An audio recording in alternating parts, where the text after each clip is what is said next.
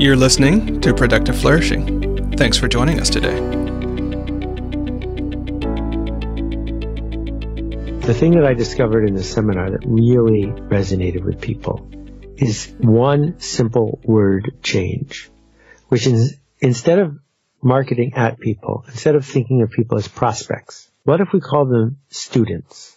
What happens if the student is enrolled in the journey of where you want to go? Because everything now becomes about generosity. How do I help that person who's enrolled in this journey get to where they want to go? That was Seth Godin, the author of 18 international bestsellers that have changed the way people think about work.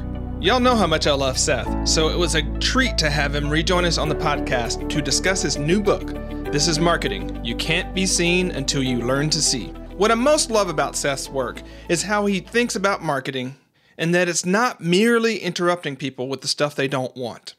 We go into what he thinks marketing is, how using a word other than prospect changes so many things in your marketing, how to think about measuring what's working in your marketing, and how he felt about getting invited into an organization he got thrown out of a few years earlier. I'm Charlie Gilkey, and this is Productive Flourishing. Welcome to Productive Flourishing, where we explore how to do the work that matters so you become your best self in the world. I'm your host, Charlie Gilkey, and I'm joined by Angela Wheeler and other guests who will share their stories, insights, wins, and challenges in the hopes that our journeys and stories will help you with yours. Now, on to the show. Seth, thanks so much for joining me again. You were actually, if I remember correctly, you were actually the first person I recorded for the start of my podcast, way back when Icarus was coming out. I remember that day, sure. Yeah, um, man, you caught me off guard that day, and I loved it. Um, just um, so, thanks for coming back, and I, I love the continuing conversation that we're going to have here. A privilege, sir. It really oh. is. Alrighty, I'm going to dive right in um, because again, I do see this as an extended conversation. And back when we talked in episode three, um, Icarus was just coming out, and at that time, um, so that's the Icarus deception. Um, at that time, I think you were still nervous, or apprehensive about Icarus because it was taking you in a new direction that you didn't feel um, you weren't picked to write about that book in a way, right? Um, but in there, you mentioned that the next logical book would have been a marketing book, like Idea Virus 2.0 or something like that. Um, and I looked over your bibliography and I noticed that the last book that was full on marketing, published book that is, was Meatball Sundae back in 2008. Yep, it's been uh, 10 years. It's been 10 years. And so I'm going to kind of pull both of those together. Why this book now after 10 years? Well, as you know, I like hanging out with people who are doing interesting stuff. I don't do any consulting, but sometimes I give free advice. And what I found was that a lot of people who were working on good projects had the same issues, the same questions. They were getting stuck in the same places. So I built the marketing seminar. And the idea of the marketing seminar, which we're running again in January, is here's 50 videos from Seth, but don't take it because of the vid- of the videos. Instead, there's a cohort here of more than a thousand people who are going to do work around each of these 50 ideas. And in the course of building it, I got to watch 6,000 people engage with these ideas, see where they got stuck, see where they, their eyes lit up. And it occurred to me that there's a lot of people who aren't going to spend four months to do an online seminar, no matter how effective it is. So I should bring that back to the world in book form. So I knew there was utility here, but that doesn't mean it shouldn't just be a blog post. And so the idea of making it a book is we're in this revolutionary moment where everything we know of marketing is completely new. It has changed how elections work, how we go on dates. It has changed uh, the way we buy things, use things, talk about things. But we're still talking about marketing like the old thing. And so what I wanted to do was make an, a totem, an artifact, a, a souvenir that if it resonated with you, you could give it to five other people. And then you, all of you around the table would be able to talk to each other in ways that you understood. So that's what it is. It's a testament. It's this moment in time.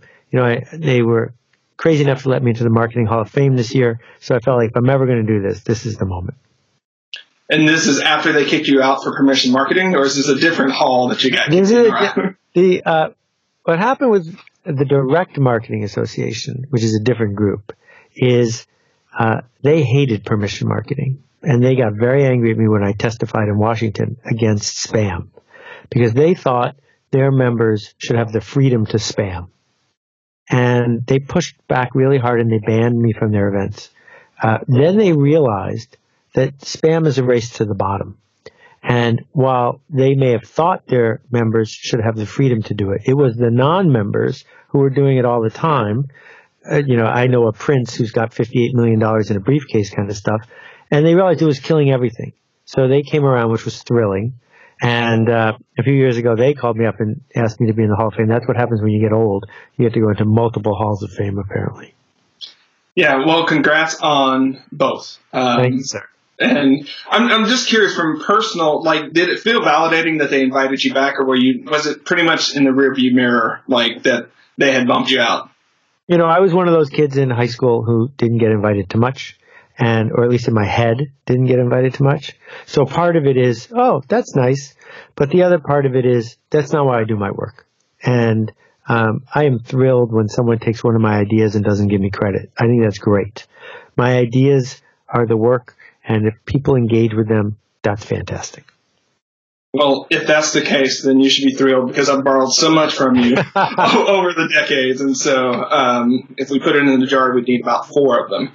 Um, but I'm going to roll back because you mentioned something really important about books um, that I think is easy to gloss over. And you mentioned that you wanted to be a totem or an artifact that that um, enables or catalyzes conversation. So let's talk a little bit more about that particular piece because you know, you have tell you have um, courses like Leap First, which is fantastic. You have the Akimbo podcast. You have Alt MBA. You have all of these different ways to do your teaching, um, and yet there's something about the book. So um, tell us a little bit more about that. Well, uh, our listeners can't see your office, but it's beautifully organized, super neat. The books seem to be uh, organized by height, and uh, you have I can see 150 books but you've read all of them. So why do you need them? I don't see any online courses behind you. I don't see any podcasts behind you. I see books behind you because books are the patina of our intellectual life. And we want them around so we can hand one to someone, so we can remind ourselves of what was in it just by glancing at the spine. And that took 500 years to pull off. And it's definitely going away. It's going away slower than I expected, which is good. But there's something special about saying I was willing to devote a year of my life and I chopped down a tree and here it is. To, to, that's different than saying here's a blog post. Because even though blog posts are easier to forward to people, books land with more impact. Absolutely, and you mentioned part of why I have the books is an external mind map for me. And when I don't have when I don't have the books, I feel ungrounded. I can't remember stuff. It's weird.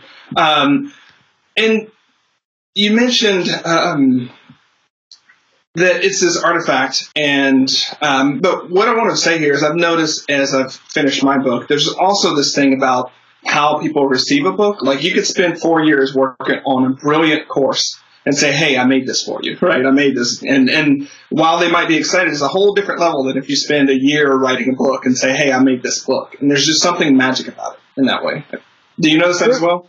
There is. I will say as someone who is devoting most of his working life to making online workshops, which are different than online courses, that my online workshops change people more deeply, more profoundly, and more permanently than my books do. The difference is scale, right? So it's, you do both. The book can reach 100,000 or a million people. The course can only reach 10,000. But those 10,000 people are way more engaged for a longer period of time than a book could ever deliver so my expectation is that generations coming forward are more likely to engage with each other and ideas in that format than they are in going to a building filled with books. I think that's true. Now, we've danced around marketing, and I love the way you've either defined or redefined or rescoped what marketing is.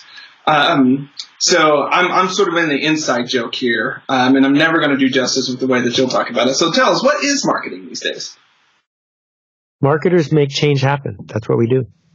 And so if you are bringing change to a community of any size, hoping that people will hear your story and change their behavior as a result, you're a marketer. And so it has nothing to do with advertising, nothing to do with manufacturing, nothing to do with shelf space, and everything to do with your posture in the community of someone who does work that matters for people who care. And if they're not people who care, then you're just yelling. And if it's not work that matters, then you're just being selfish. So those pieces together, when added up, we define marketing as the work we do to change our culture. That's fascinating because as I was reading the book, I was reminded of Dan Pink's book, uh, To Sell is Human.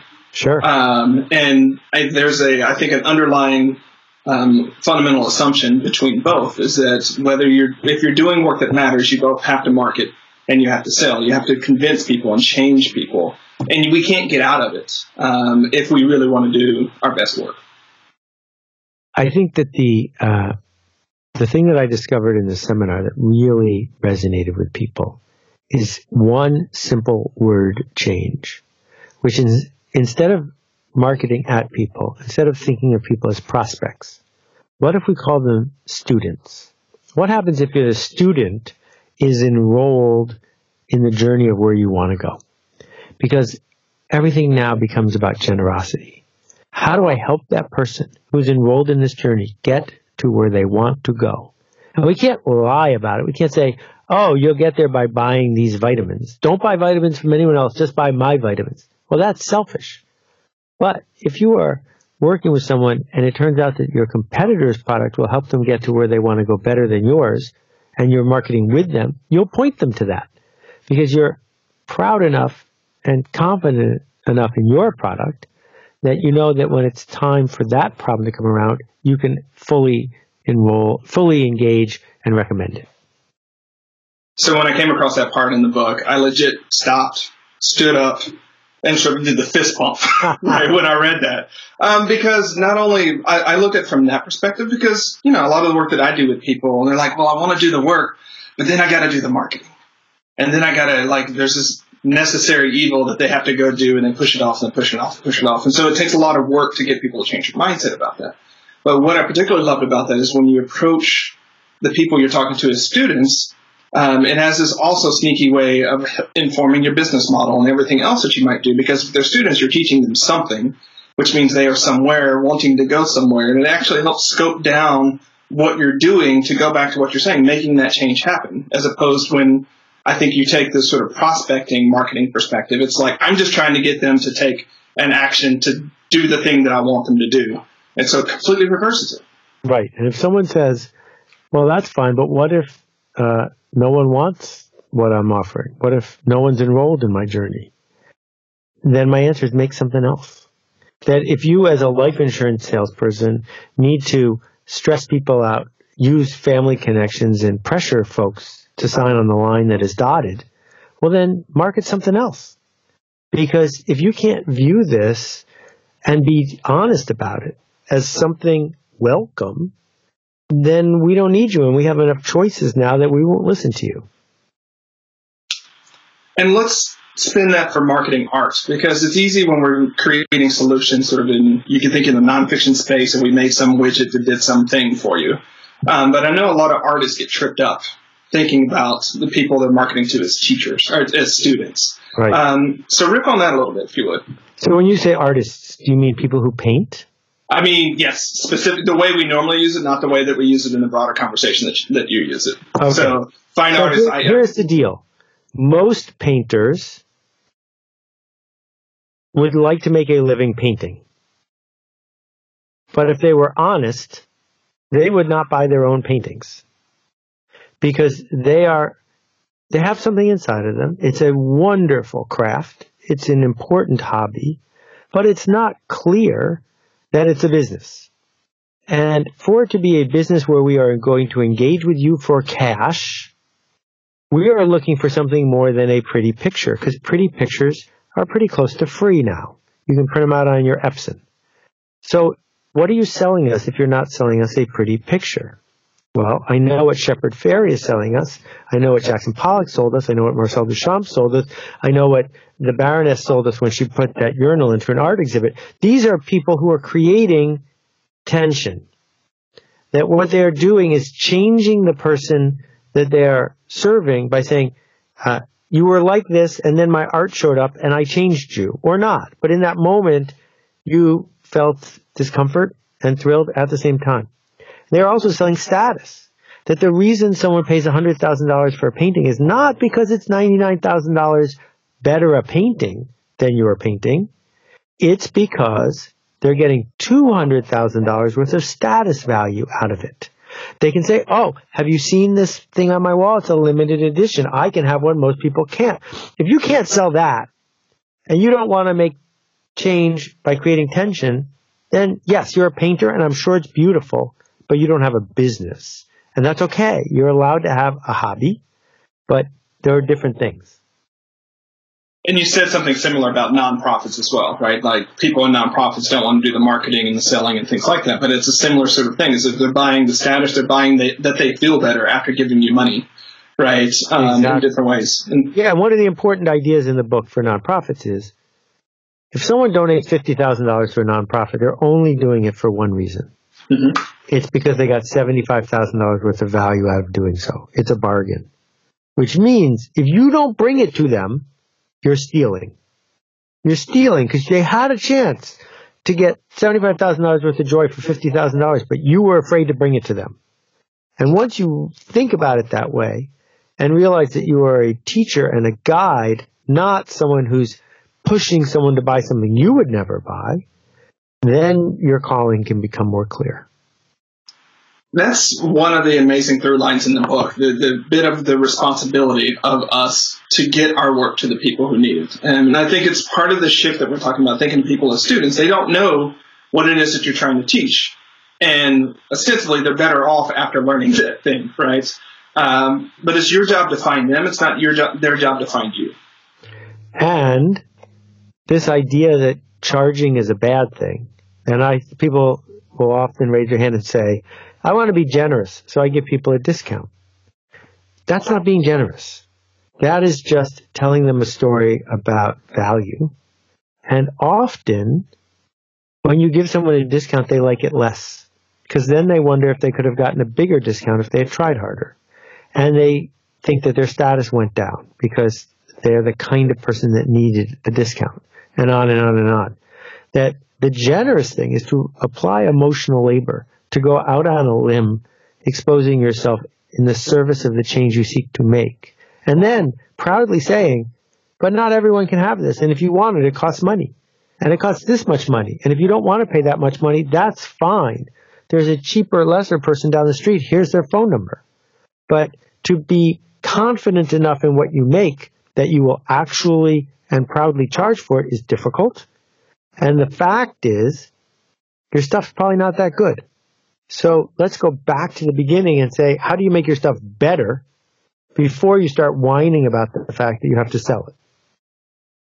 You mentioned emotional labor, which was a um, I forget where it was in one of the earlier chapters of the book, and I love the distinction you had um, between the people who do the emotional labor, which isn't always fun, which isn't, um, you know, it's, it's the Steven Pressfield just do the work sort of scenario, versus people who think to make the change that you have to have that positive, let's call it passion.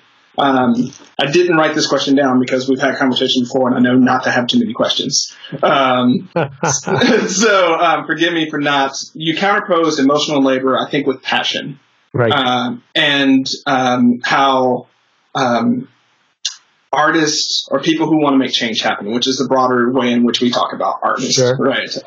need to embrace applying emotional labor, not applying passion. Did I get that right? Yeah, I mean, I was talking about authenticity and vulnerability at the same time, and mm-hmm. and so if you need knee surgery and it's scheduled for Wednesday, and you go on Wednesday, and the surgeon says, "Yeah, I don't really feel like it. I had trouble getting my kid out the door this morning. I'm not really in a good mood." You don't. That's not okay. You hired a surgeon to do surgery, and she better do surgery, and she better do it at her best. That's not easy. It's not natural. It's labor.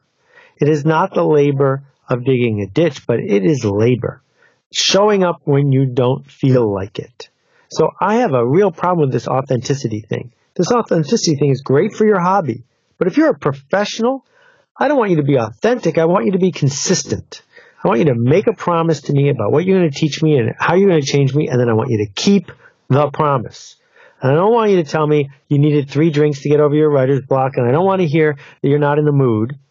I want you, if you want my money and you want my trust, then I want from you professionalism of bringing emotional labor to the table and keeping your promises.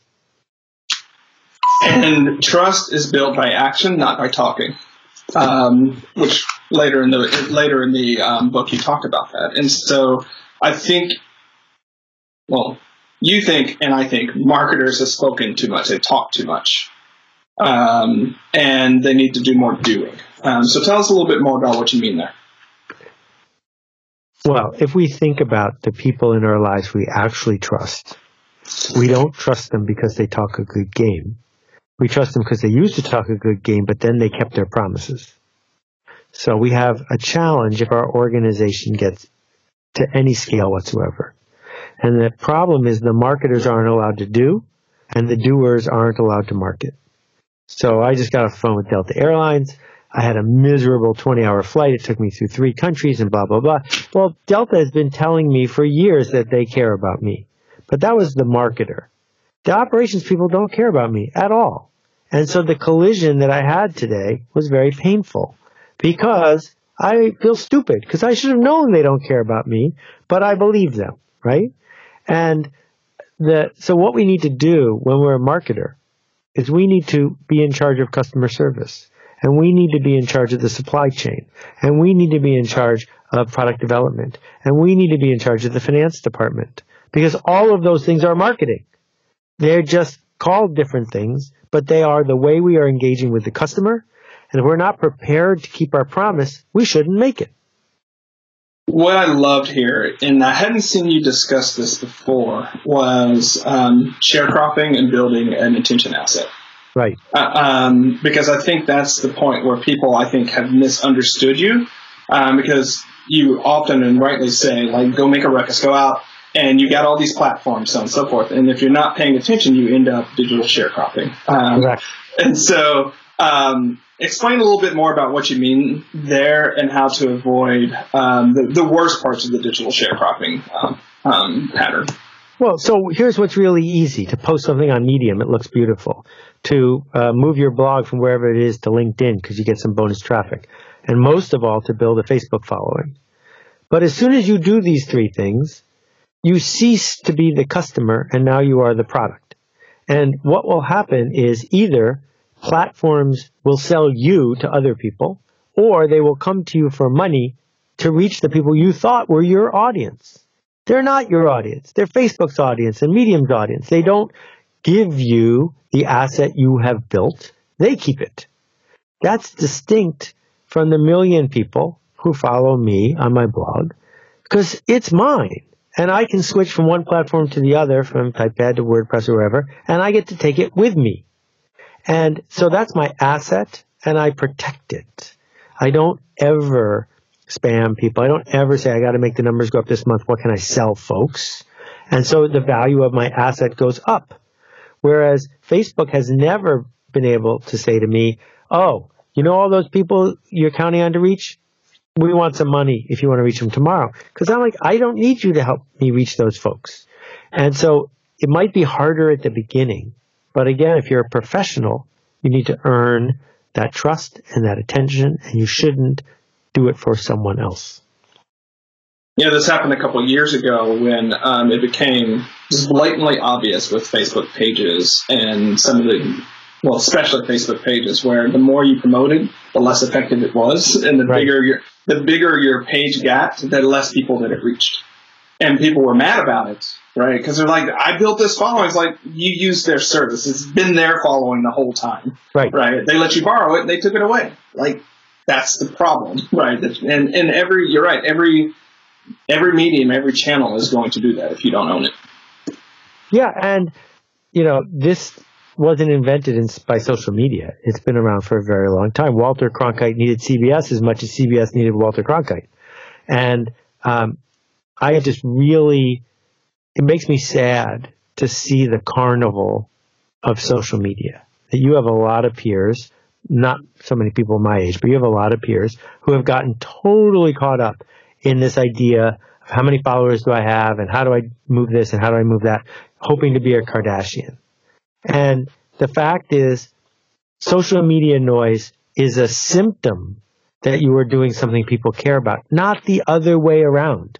Making social media noise doesn't make people care about you.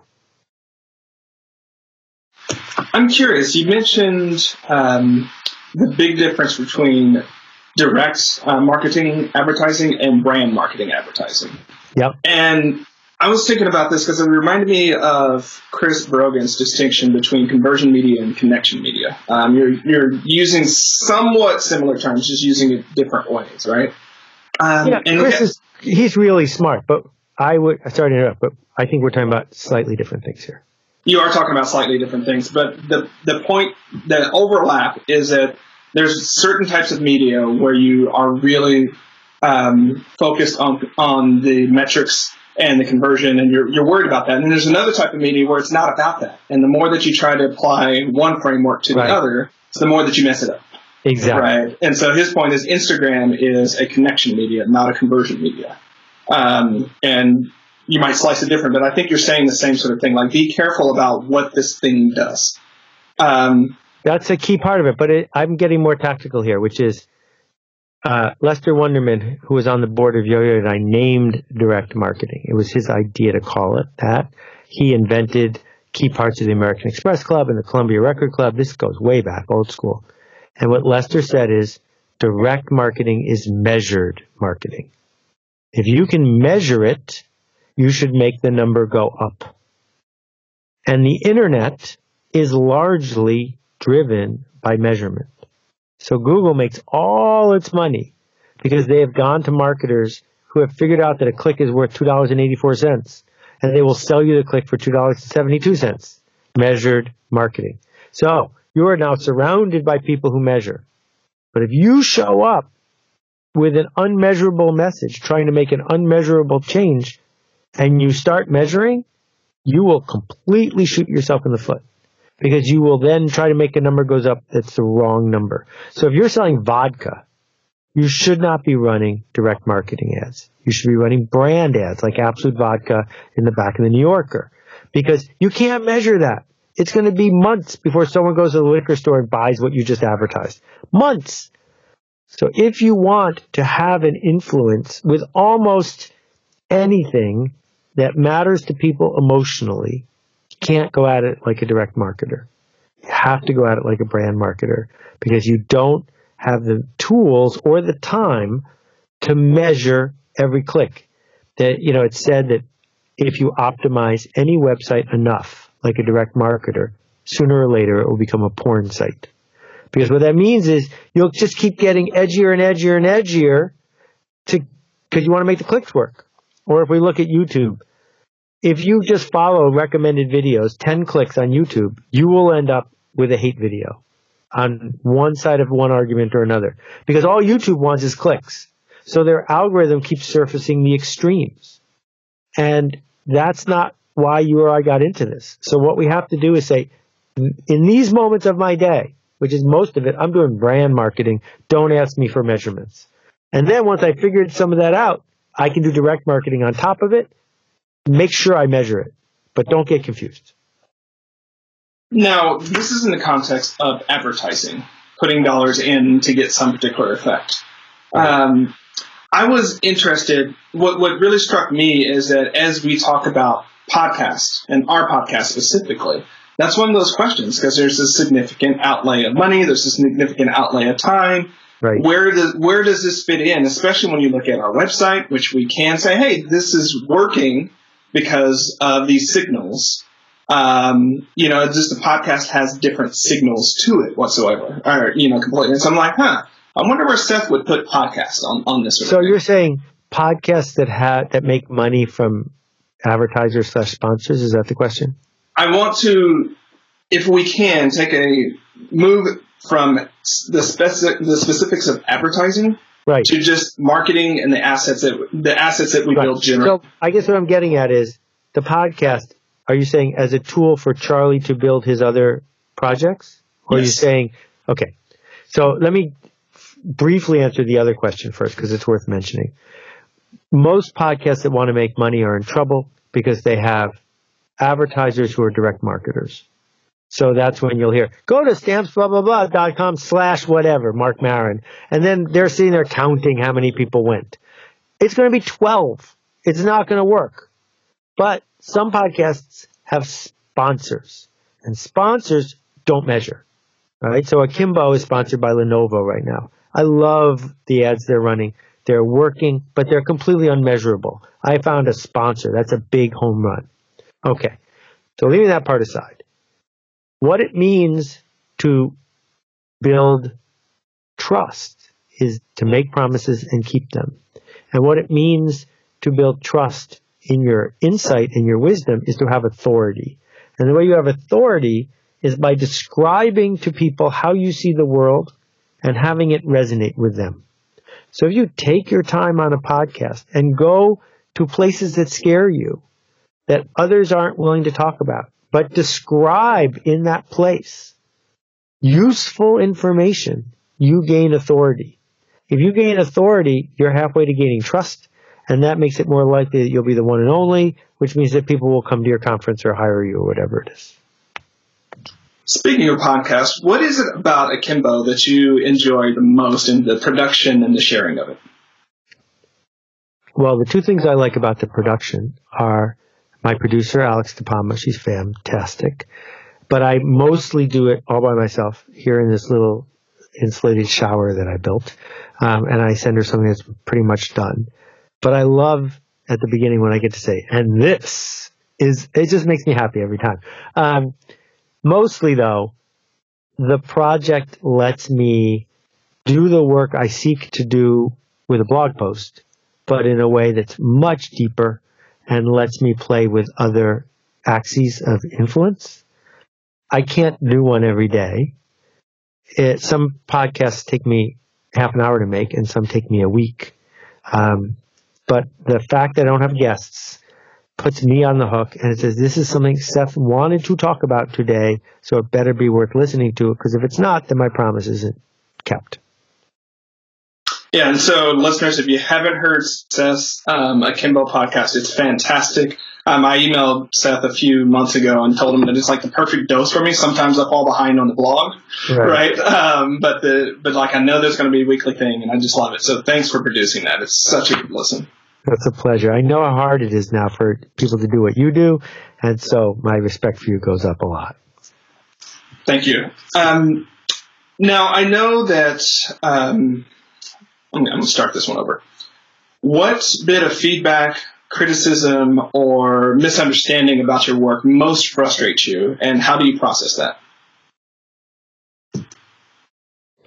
I'm really pleased that it's going away, but for a while, there were a group of people who saw themselves as dealing with insufficiency and needing to hustle.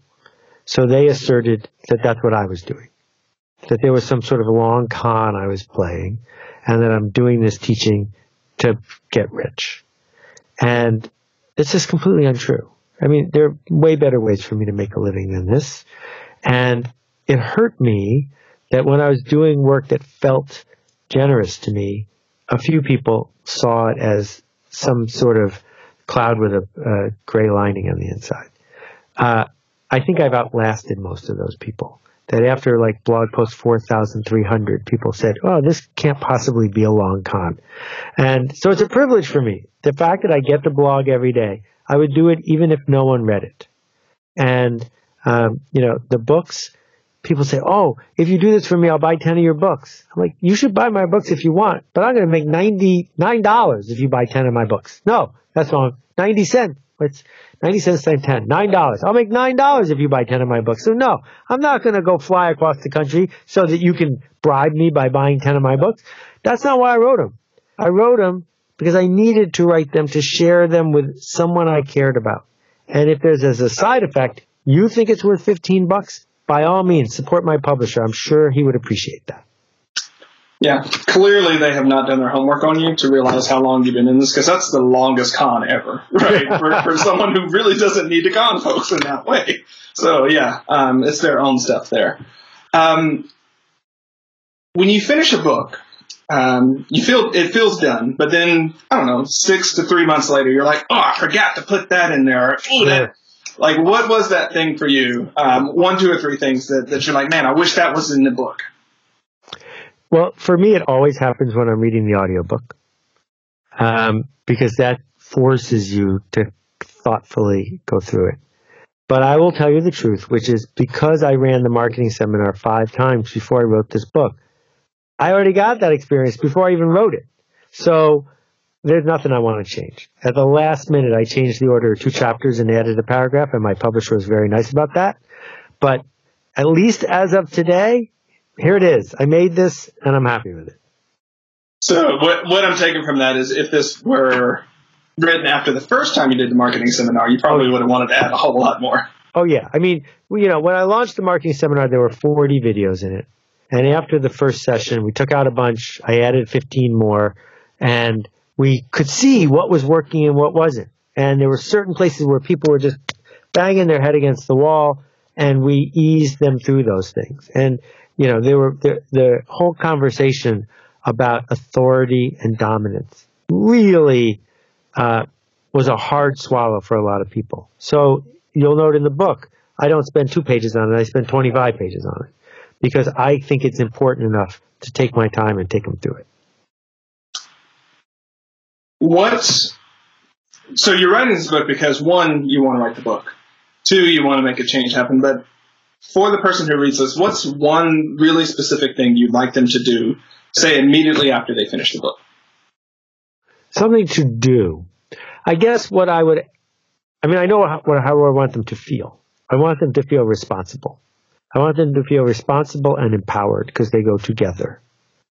Um, the one thing I guess that's the easiest way to begin is make your audience smaller.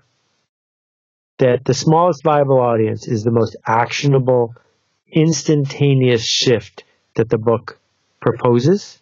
It's a it's as big a shift as the whole lean entrepreneur thing, which is small minimum viable product. Smallest viable audience is very difficult for people to get their arms around. But if you try it out, it frees you up to do profoundly different work that will either find its audience or not. As the guest for today's podcast, you get to lead um, our listeners with either an invitation or a challenge. Now, you may have just given that um, okay. invitation or challenge, but what would you want to invite or challenge our listeners to do? Well, you're not doing what you do alone. And if you are doing what you do alone, I hope you will find some other people who do what you do. And my challenge is to sit in a circle of five people and tell each other the truth about your marketing. Tell each other the truth about who you seek to serve, where your generosity lies, what it would mean for you to be more professional, to bring emotional labor to it, who is the smallest viable audience. If you can say those things out loud, to four other people on your team or to four fellow travelers, I think you will find it insanely refreshing and a really useful step forward. Seth, as always, it's been a blast. Thanks so much for writing the book and for taking the time to share some of the insights from it with us. You're the best, Charlie. Thank you, sir. Okay, listeners, you heard it from Seth. First off, you got to find those five people. So, who are those five people that you can sit down with and share some of those questions? What's my smallest viable um, audience? What change am I trying to make? And what do I need to do today to start making that change happen? Not next week, but today. Until next time, stand tall. Thanks for listening to Productive Flourishing. To get more resources that'll help you finish the work that matters and be your best self in the world, head on over to productiveflourishing.com. If this episode warmed your heart or got your wheels turning, we'd really appreciate it if you'd leave a review for the podcast on iTunes.